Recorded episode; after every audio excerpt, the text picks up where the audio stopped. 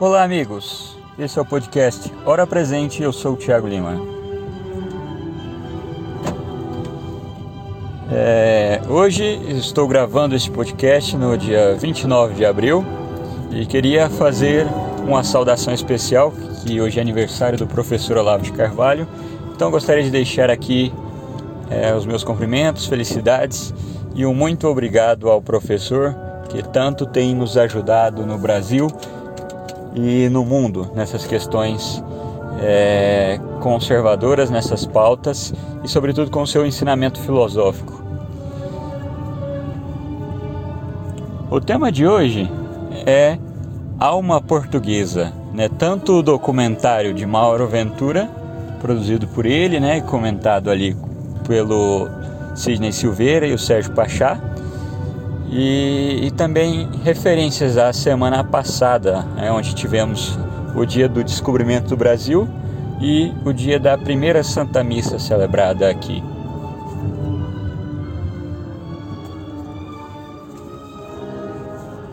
É, primeiro, gostaria de falar um pouco sobre essas duas datas que são criminosamente olvidadas de nós brasileiros, que são o descobrimento e a primeira Santa Missa celebrada aqui. É, o descobrimento do Brasil dá-se em 22 de abril de 1500. Né? O, os navios portugueses que navegavam aí por uma ordem do, do, do seu capitão. É, alguns dizem que ele saiu fora de rota de propósito, outros dizem que não, mas é, o que é interessante, o que importa é que naquele momento em onde se encontram duas culturas, os nativos do Brasil, os povos indígenas e os portugueses que vinham é, meio que perdidos para, o, para estas terras, é, há uma, uma criação de uma nova civilização, de, uma nova, é, de um novo povo, de uma nova cultura. E isso fica muito claro nos relatos do Pero Vaz Caminha, na sua carta de achamento, onde ele explica as reações que tanto os nativos, os índios tiveram, quanto as reações que os portugueses tiveram. É, dos dois lados eles estavam assombrados, dos dois lados eles estavam sem ter o que pensar.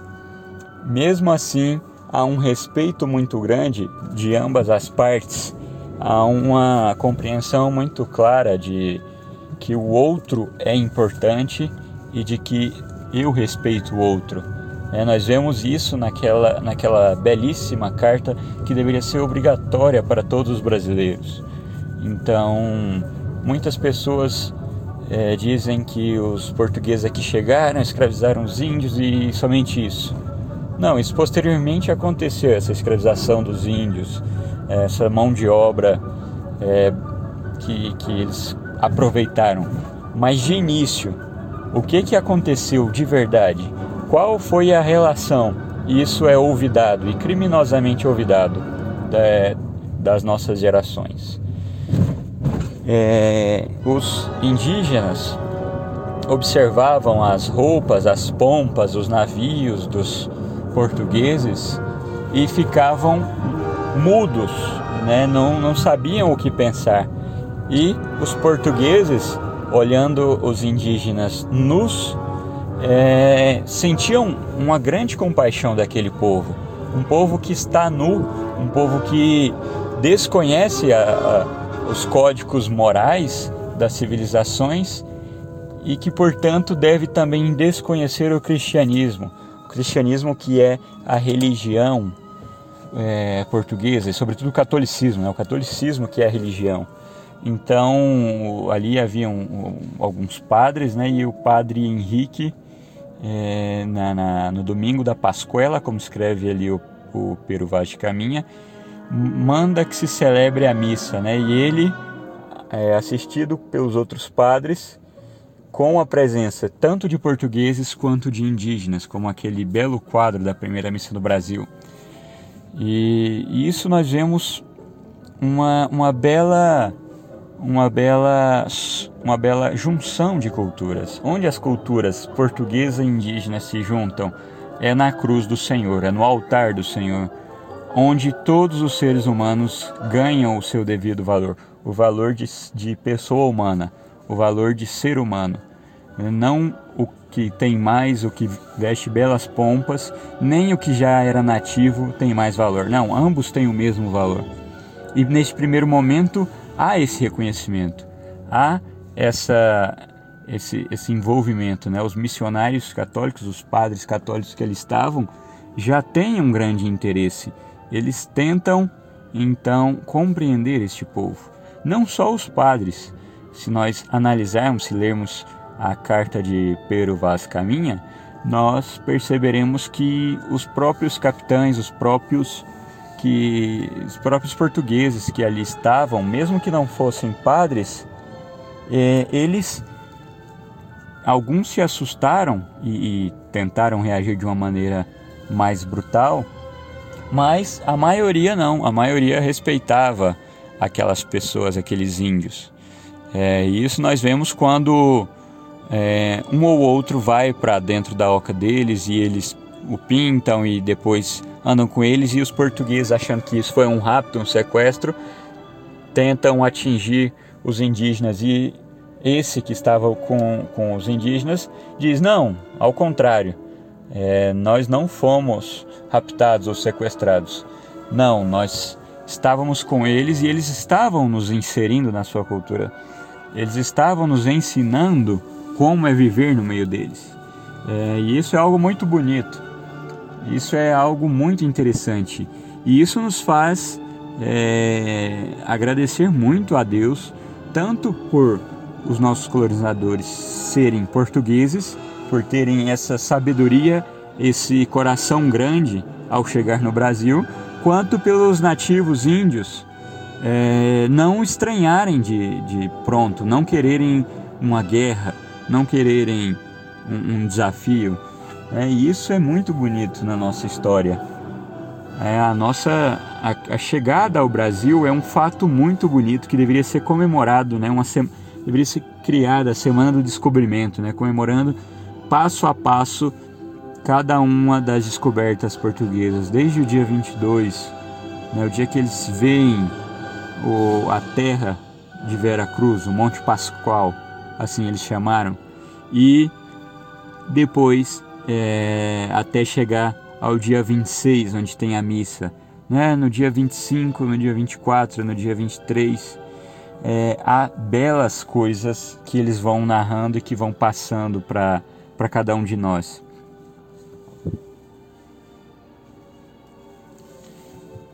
Depois, quando nós vemos um, desenvolvimento da, da colônia, né, do Brasil colonial, nós temos um, uma mudança de comportamento, né?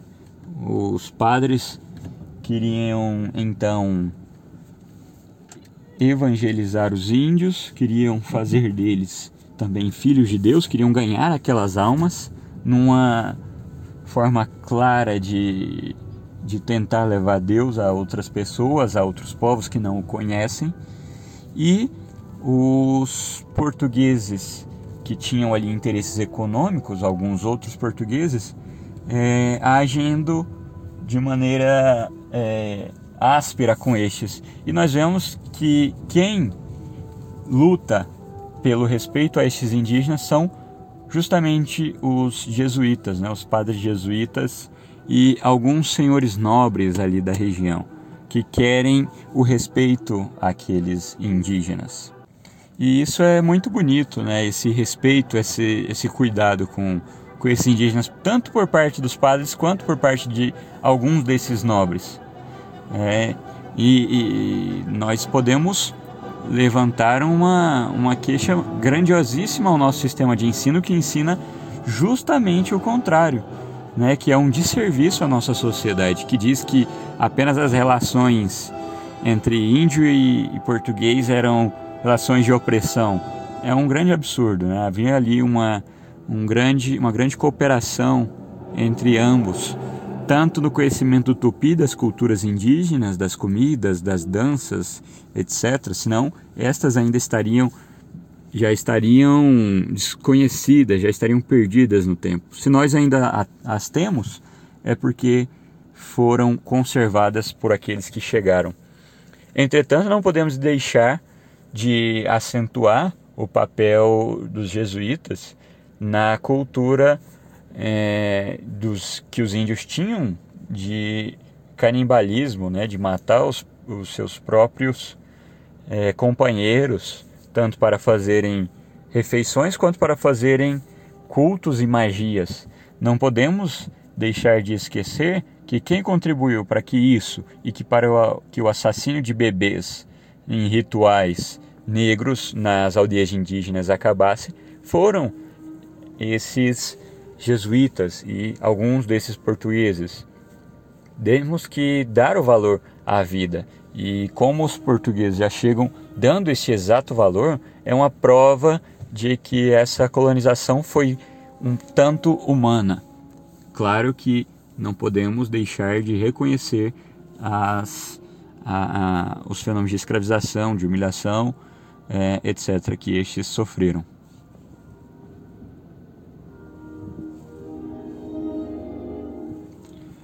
Quanto ao documentário Alma Portuguesa, né, dirigido pelo Sr. Ventura, é fantástico o documentário, é emocionante do início ao fim.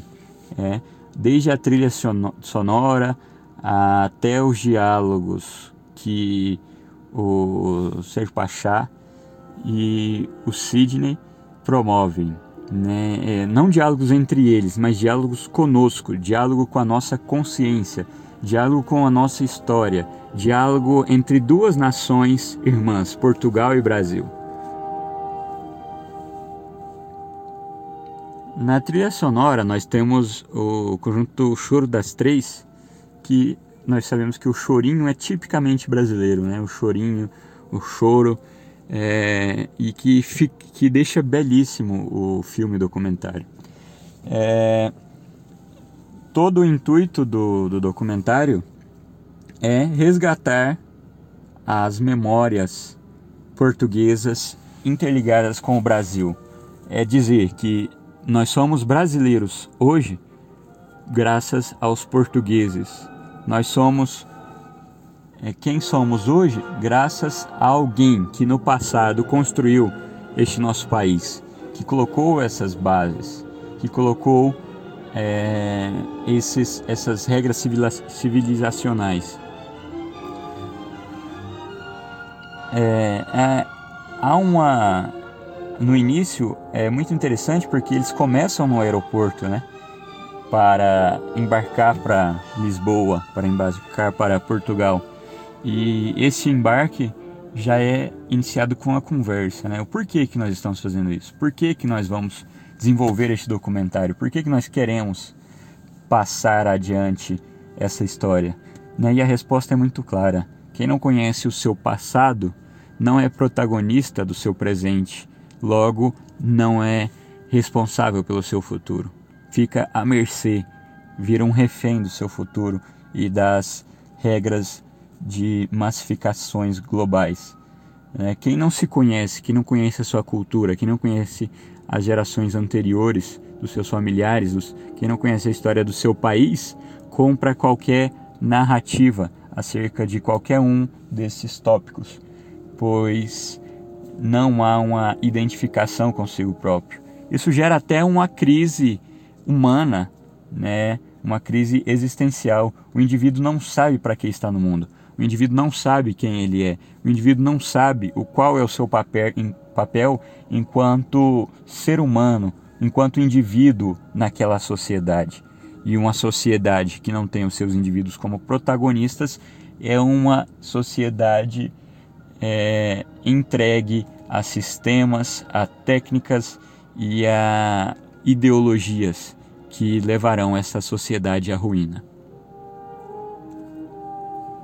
É interessante uma observação que eles fazem no documentário que o tentando assim meio que desbancar a tese de que o Brasil já tinha sido descoberto e que essa foi uma viagem oficial para ir tomar o Brasil é que sempre quando iam pegar um território, tomar um território ou conquistar um território, levavam ali uma, alguns objetos para fincarem nessa nova terra, algumas placas dizendo, né, essa é a terra de, por exemplo, Dom Afonso Henriques, essa é a terra de Dom João IV, né, e nós não vemos isso na embarcação daqueles nobres portugueses. Ao contrário, o que quando eles chegam, eles colocam uma cruz no chão.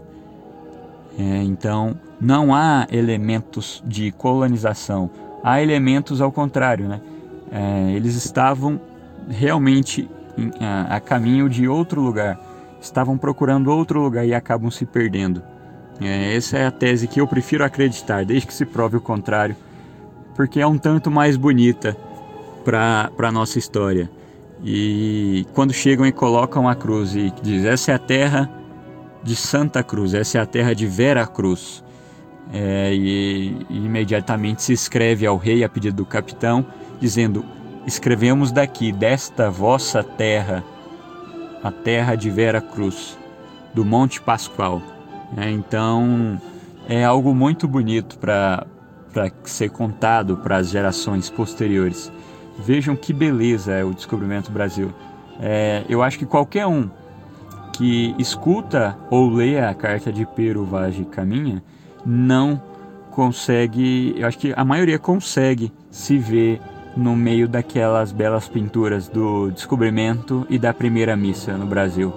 Consegue ouvir as pregações do padre José de Anchieta e se sentir no meio daquela missa presidida pelo padre Henrique.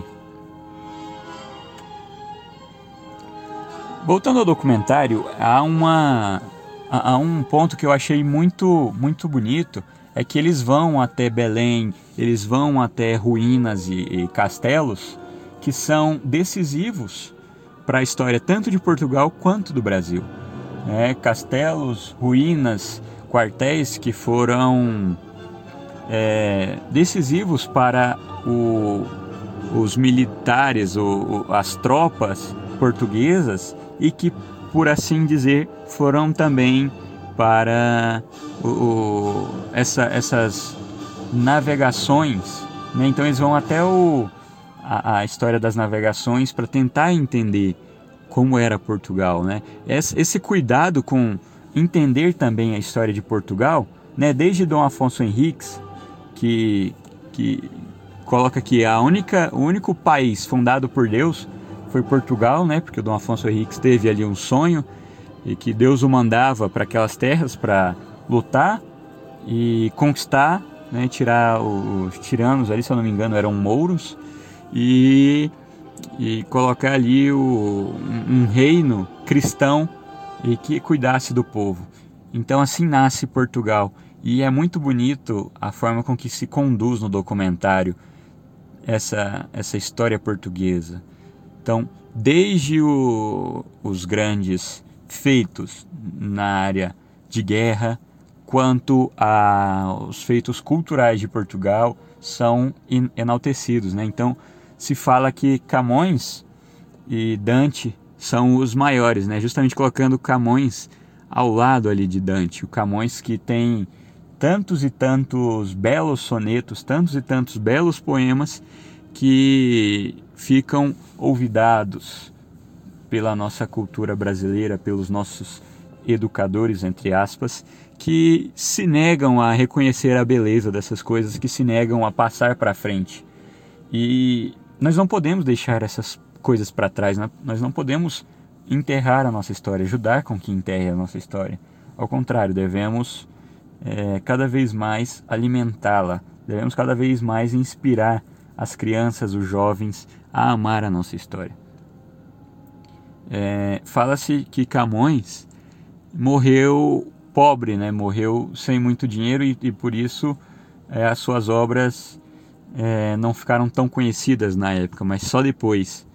E quantas obras ele deixou também inacabada e cada vez se descobria novas e novas obras do Camões. E isso é algo muito, muito bonito, muito grande. É, eu ainda recomendo aqui para vocês o, o, livro Os Lusíadas, né?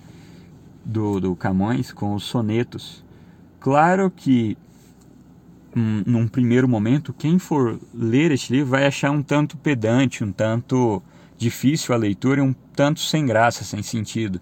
Né? Porque ele, se, ele usa das, da, dos ditos da época, ele usa da da, do, do, contexto da época, coisa que nós estamos é, há mais de, de, de 500 anos adiante. Né? Então há uma dificuldade nesse ponto, mas que deve ser levado em consideração, uma vez que é muito bonito.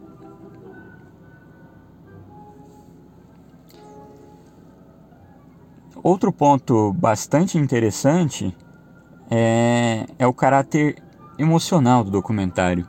Né? Essa parte das emoções que, que esse documentário nos conseguem nos consegue transmitir é algo fantástico. E por isso o, eu parabenizo mais uma vez o, o seu diretor porque conseguir levar a história, conseguir promover um diálogo do indivíduo né, que assiste com, os, com a sua história, com o seu passado e conseguir emocionar é, tudo isso num documentário que não, que não passa de uma hora, que é menos de uma hora, é algo fantástico, né? Desde, desde a música, né? O Choro das Três, o grupo do Choro das Três, até a fotografia do documentário, é, as belas paisagens portuguesas, tudo isso nos faz é, criar um vínculo com Portugal, nos faz perceber essa alma portuguesa. É, eu já sou muito fã, já sou muito puxa-saco de, de, de, Portugal, não, não um Portugal contemporâneo, mas um, uma tradição portuguesa. E quando assisti o documentário, é, me senti muito. Me senti essa alma portuguesa, senti que ela estava bem viva, senti que ela precisava ser passada adiante. Né?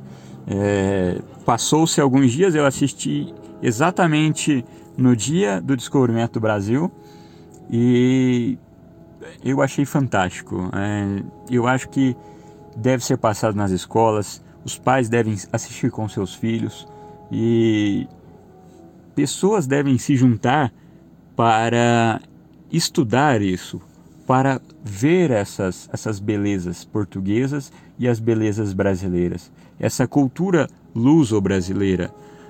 É, eu indico ainda o livro do Gilberto Freire, o que, que é da atualmente há uma edição da E Realizações que se chama O Mundo que o Português Criou, né? a cultura que o português nos deixou. E esse é um livro muito bonito porque chega a, a mostrar é, os impactos sociológicos do, da chegada dos portugueses no Brasil, desde que é um dos grandes sociólogos brasileiros, né, o Gilberto Freire.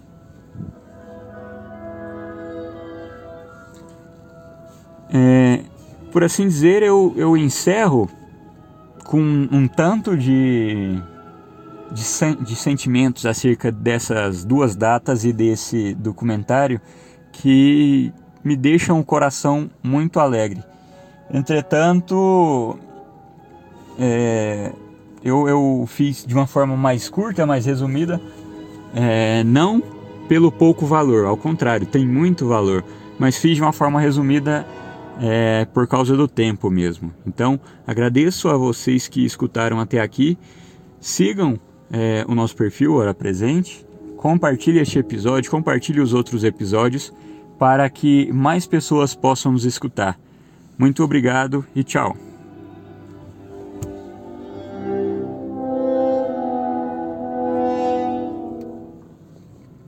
A trilha sonora é de um Sibelius.